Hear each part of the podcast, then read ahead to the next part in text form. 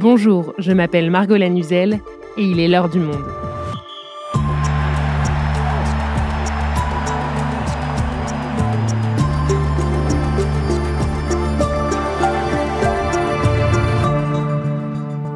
Aujourd'hui, comment l'ancien champion olympique de canoë Tony Estanguet est-il devenu l'incarnation de Paris 2024 cette année, le président du comité d'organisation des Jeux olympiques et paralympiques entre dans la dernière ligne droite d'un marathon débuté il y a 9 ans. Mais comment ce triple champion olympique de canoë, professeur de sport de formation, en est-il arrivé là? Et de quel pouvoir dispose-t-il réellement dans l'organisation de cet événement mondial?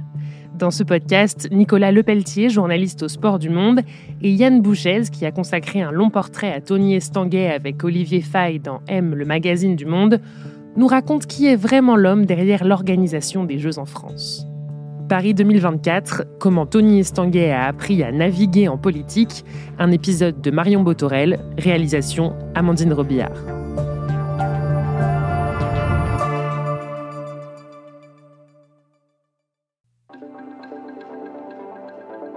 Nous sommes le 21 novembre 2023.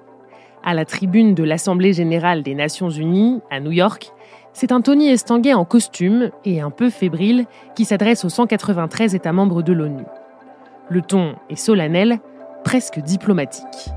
Dans le contexte actuel de conflits et de tensions que nous connaissons, nous en sommes persuadés plus que jamais, nous avons besoin des Jeux. Aujourd'hui, nous portons auprès de vous un message fort, un message universel en faveur de la paix, selon la tradition antique grecque de la trêve olympique. La trêve olympique impose aux pays en guerre de cesser les hostilités. Elle entre en vigueur avant chaque édition des Jeux, au moins une semaine avant le début de la compétition et jusqu'à sept jours après la fin des Jeux paralympiques. Plus que jamais, le sport a un rôle à jouer et peut nous aider à faire un pas vers un monde meilleur. Les Jeux de Paris 2024 sont prêts à y prendre leur part. La résolution présentée par Tony Estanguet est adoptée. Mais pour la première fois de l'histoire des Jeux modernes, elle ne fait pas l'objet d'un consensus. La Russie s'abstient, tout comme la Syrie. Mais qu'importe, Tony Estanguet se félicite de l'adoption, je cite, à une très large majorité de son texte. L'ancien champion de canoë vient de loin, et voilà une énième étape de franchie dans son parcours olympique. Le tout, un peu plus de six mois avant Paris 2024.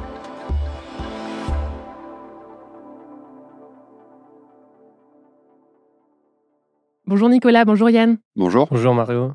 Pour comprendre comment Tony Estanguet en est venu à porter ce projet colossal qu'est Paris 2024, on va retracer ensemble les différentes vies qu'a connues cet homme qui était loin d'être prédestiné pour ce poste. La première, c'est évidemment sa vie de sportif de haut niveau.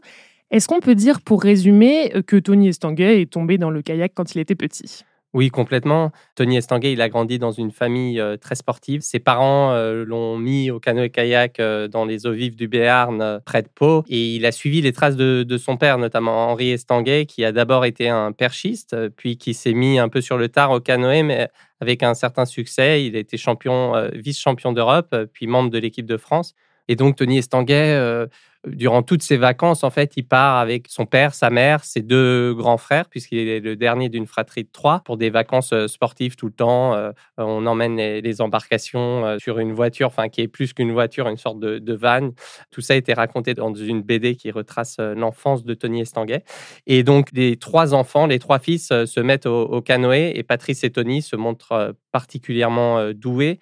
Ils grimpent assez vite sur les podiums des compétitions jeunes puis seniors. Et là, il y a une première étape décisive dans la vie de Tony Estanguet. On est en 2000. Il s'apprête à participer à la même compétition de canoë que son frère, mais il n'y a qu'un seul ticket pour les Jeux Olympiques de Sydney. C'est Patrice, le grand frère de Tony Estanguet, son aîné de, 5 ans. Lui, il a déjà représenté la France au, JO, c'était à Atlanta en 96. D'ailleurs, il s'était illustré puisqu'il avait rapporté une médaille, euh, médaille de bronze. Les données pour Tony Estanguet sont assez claires. Hein, pour euh, participer à ses premiers Jeux, il va devoir donc battre son frère. Les deux frères s'entraînent ensemble euh, jusqu'à présent, mais pour ce duel, leurs chemins vont devoir se séparer. Ça crée une forme de, malaise entre les deux frères que Tony Sanguet a souvent évoqué en interview, hein, ce, frère qu'il a dû un peu quelque part tuer. La pression et le vent qui balayent les piquets n'auront pas troublé le nouveau qualifié olympique.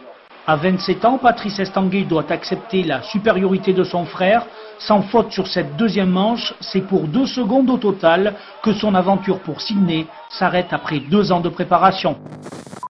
En fait, cette confrontation avec euh, son frère, elle dit déjà beaucoup de Tony Estanguet et elle va le forger pour l'avenir. Elle dit déjà que euh, dans les moments très forts et à haute euh, charge émotionnelle, il est très bon en fait. C'est pas un poids pour lui, c'est quelque chose qui le pousse à être meilleur. Donc c'est vraiment un moment fondateur dans sa carrière. Et puis dans la foulée en fait de cette qualification pour les Jeux, il va remporter son premier titre au championnat d'Europe. Et ensuite à, à Sydney, à 22 ans, il va devenir champion olympique très jeune. Mais Tony Estanguet ne va pas rester longtemps simple champion olympique, si j'ose dire, Nicolas. Effectivement, il, euh, fait le doublé, puisqu'à Athènes, il conserve son titre en 2004, chose assez rare comme dans l'histoire du sport français, qui le propulse quelque part porte-drapeau naturel de la délégation française pour les Jeux suivants à Pékin, en Chine, donc en 2008. en plus, il présente bien, il a une bonne gueule, il a ce côté un peu gendre idéal qui cible bien à la fonction de porte-drapeau.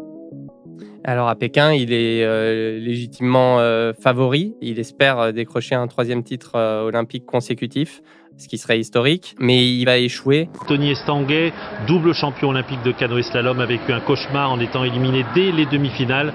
Il a terminé 9e sur 12. Dans son autobiographie, Une histoire d'équilibre, il revient sur les raisons de cet échec qui sont euh, multiples, à la fois peut-être un excès de confiance, euh, son père qui est décédé trois ans euh, avant les Jeux de Pékin, et puis une, pression trop forte qui se serait imposée. Est-ce que aussi ça n'a pas été un peu difficile de gérer à la fois le côté porte-drapeau et le côté athlète? En tout cas, ce qui est sûr, c'est que les Jeux de Pékin restent sa plus grosse désillusion en carrière. Il doute à ce moment-là, et, les doutes qu'on a puisqu'il il a donc euh, une trentaine d'années, c'est est-ce que je dois continuer ou est-ce que je dois m'arrêter là? En tout cas, pour lui, 2008, ça a eu au moins un côté positif, c'est que ça a été une leçon euh, d'humilité. Et cette leçon apprise, Tony Estanguet choisit de continuer finalement, puisqu'on le retrouve quatre ans plus tard, en 2012, cette fois-ci c'est à Londres. Et oui, il repart au combat, et maintenant il est entraîné par son frère, donc ça scelle un petit peu leur, euh, la réconciliation entre les deux frères. Estanguet, après la grosse claque, la désillusion de Pékin 2008, va remporter à Londres sa troisième médaille d'or olympique, une vraie performance. Trois médailles d'or dans trois éditions des Jeux Olympiques, c'est inédit dans l'histoire du, sport français. Tony Estanguet annonce alors qu'il arrête sa carrière sur ce dernier titre olympique, une fin en apothéose quelque part. Le Palois a alors 34 ans.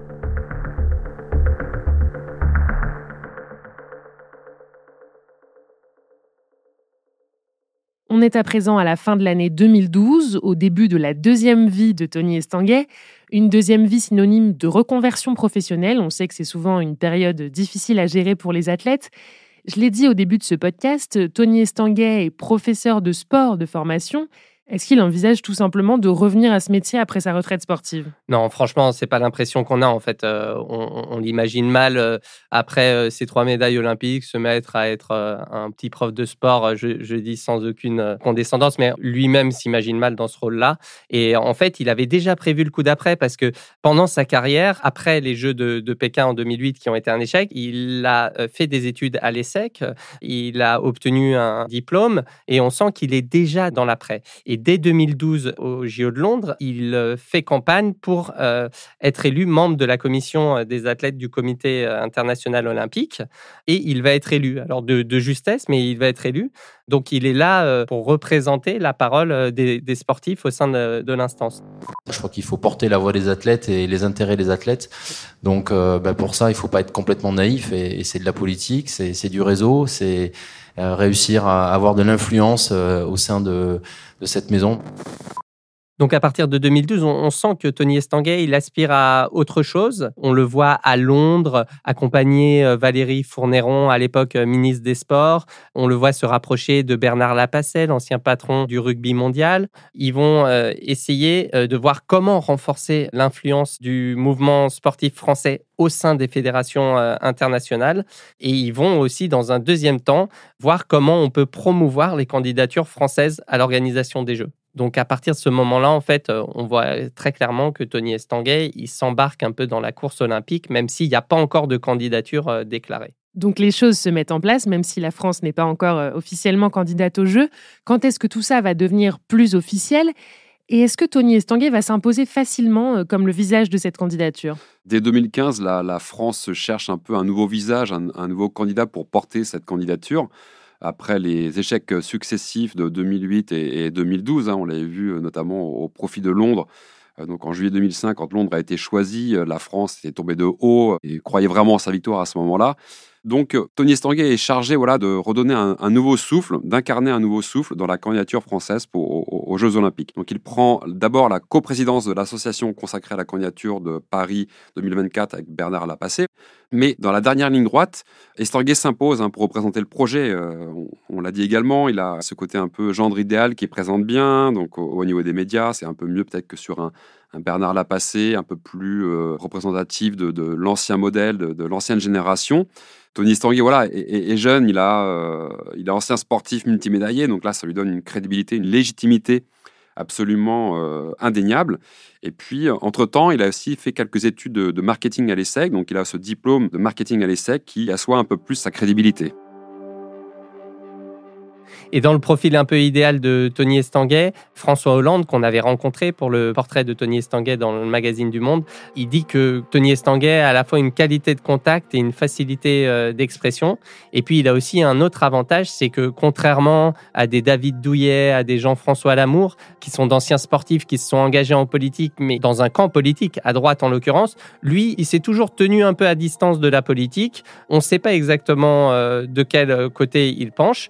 On a juste nous, dans le cadre du papier euh, pour le magazine, qu'il a refusé de rejoindre la liste de François Bayrou pour euh, les municipales euh, dans la ville de Pau. Donc, Tony Estanguet devient progressivement Monsieur Jeux Olympiques. On a parlé de sa formation à l'ESSEC, Nicolas, de ses quelques années au CIO aussi. Est-ce que ça a suffi? Est-ce qu'il est prêt à ce moment-là? Non, effectivement, Margot, ça lui demande un petit peu de temps, un petit peu d'adaptation. C'est pas quelque chose de naturel chez lui. Il a commencé par étudier de, près les discours des hommes politiques, dont il n'est pas proche pour autant, mais il, essaye un peu quand même de, s'en inspirer. Et puis aussi, il, s'entoure de, deux coachs, d'une équipe de, fidèles, son noyau dur, qu'on peut appeler comme ça, avec euh, Michael Aloisio et puis euh, Étienne Taubois qui sont deux, personnes qui gravitent dans le microcosme du conseil sportif euh, depuis pas mal d'années maintenant. Tony Stanguet, c'est quelqu'un de très méthodique hein, et, assez dans le contrôle, dans la maîtrise de ses déclarations. Il a répété des dizaines de fois son discours qui devait lancer officiellement la candidature de Paris 2024. Ça, c'était au début de l'année 2016, je crois, à la Philharmonie de Paris. Tony Estanguet continue de travailler pendant plusieurs mois, jusqu'à une date importante, le 13 septembre 2017, à Lima, au Pérou.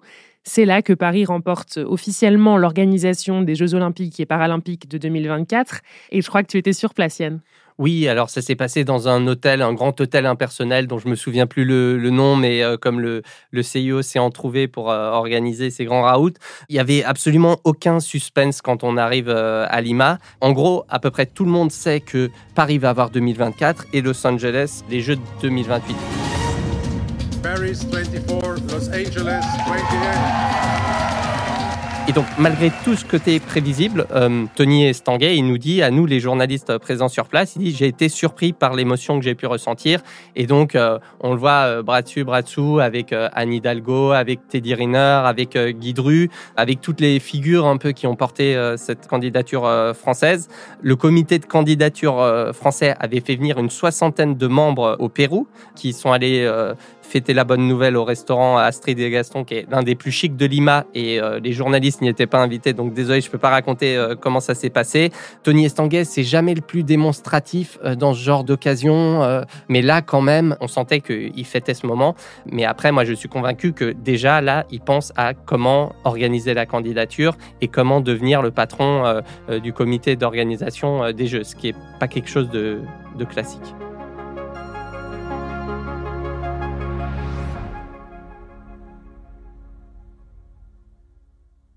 Alors, nous sommes toujours en 2017. La conquête de Paris 2024, c'est fait, et ça a en partie reposé sur Tony Estanguet.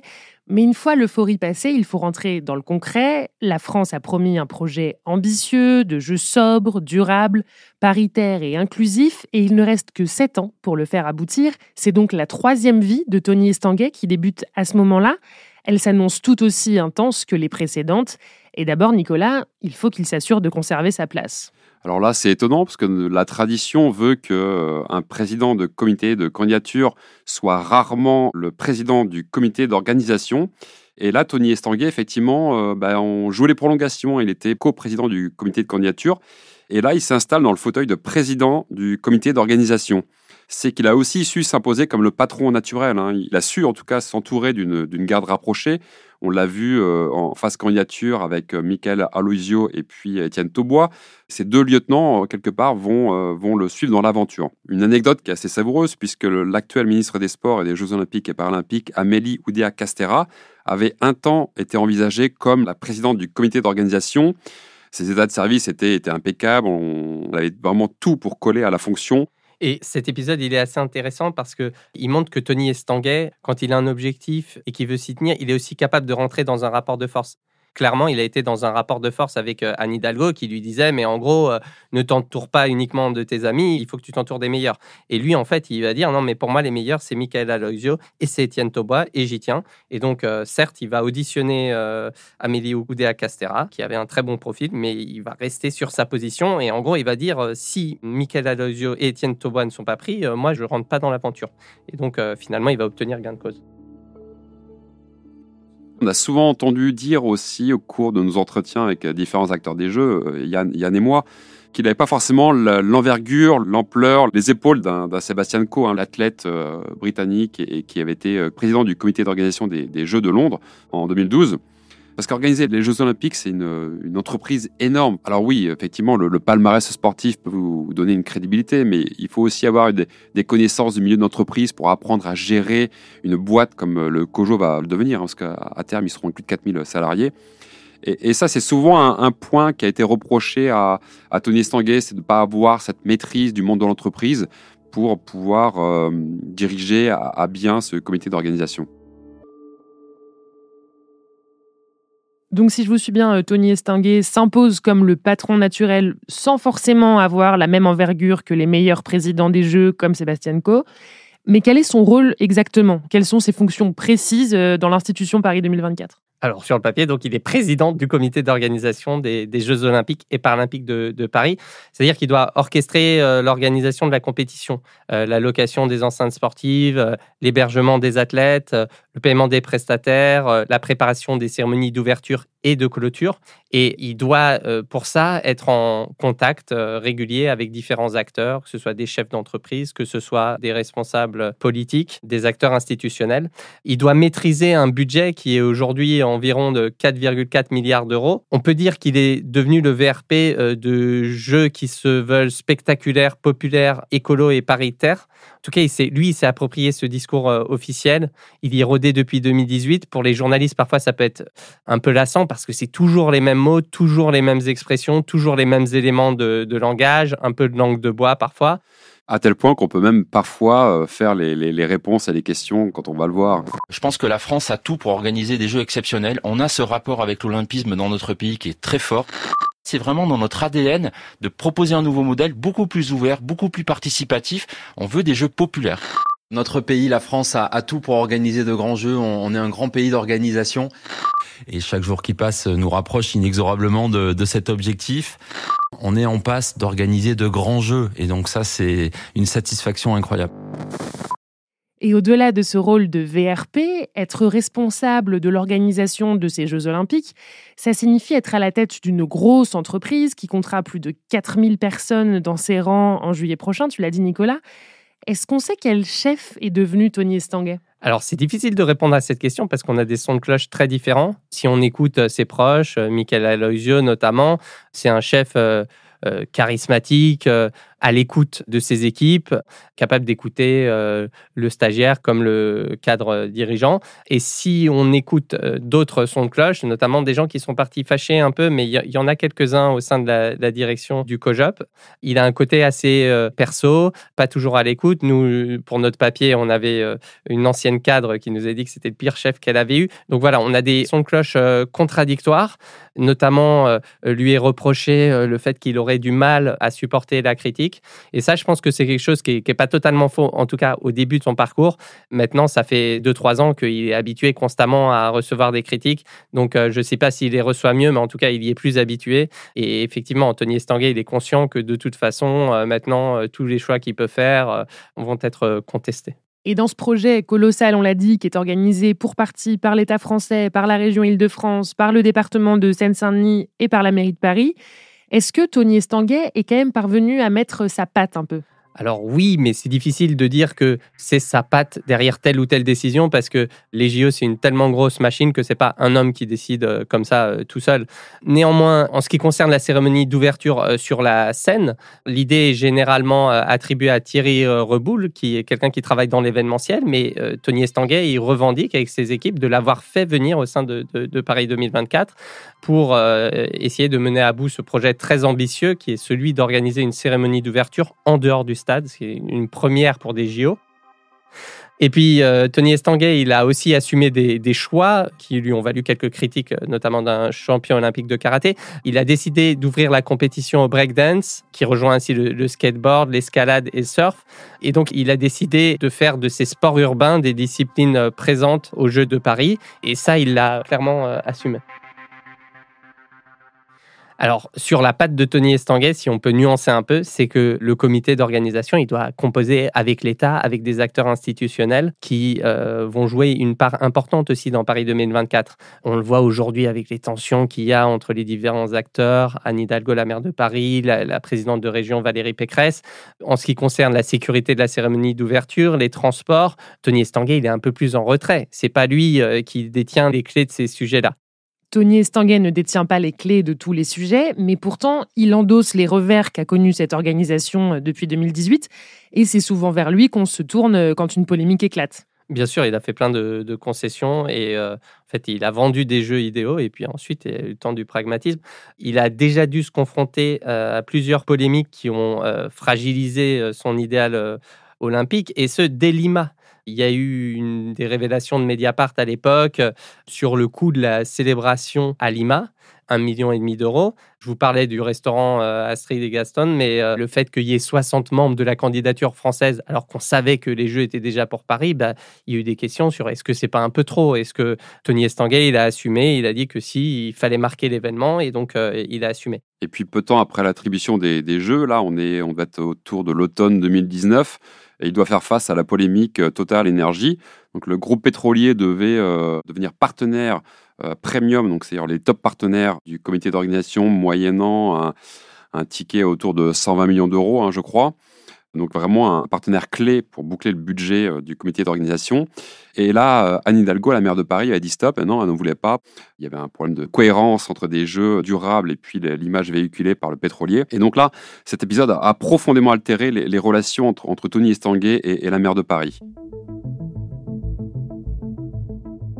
Et ça a rappelé aussi que les jeux, c'est une grosse machine euh, économique qu'il faut faire tourner. Et en fait, ça, euh, Tony Estanguet, quand on parle longuement avec lui, on se rend compte qu'il il en est bien conscient.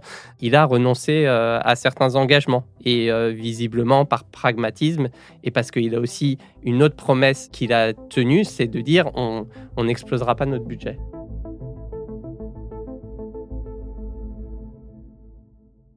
Pour conclure, Yann et Nicolas, à vous écouter, on comprend bien que Tony Estanguet doit composer avec toutes sortes de contraintes et d'autres intervenants. Est-ce que le principal risque pour ce président des Jeux, un peu tout en contrôle, ça n'est pas finalement que son bilan soit entaché par un imprévu qu'il ne pourrait pas justement contrôler oui, tout à fait. En fait, euh, quand il était séiste, euh, Tony Estanguet, il pouvait essayer de tout contrôler. Il n'y arrivait pas toujours, mais il pouvait contrôler ses coups de pagaie, il pouvait essayer de voir le courant, comment il allait. Et là, c'est beaucoup plus compliqué parce qu'il y a beaucoup d'éléments extérieurs qu'il ne contrôle pas. Il ne contrôle pas tous les paramètres. Et en fait, il y a quelque chose d'assez injuste dans le job de Tony Estanguet. C'est que même si à la fin, il réussit sa mission, c'est-à-dire qu'au niveau organisationnel, ses JO sont parfaits, si les sportifs français euh, font un nombre ridicule de médailles ou si un événement extérieur euh, sur lequel il n'a aucune prise euh, vient perturber la fête, les gens ne retiendront pas forcément la bonne organisation des Jeux. Merci Nicolas, merci Yann. Merci Margot. Merci Margot.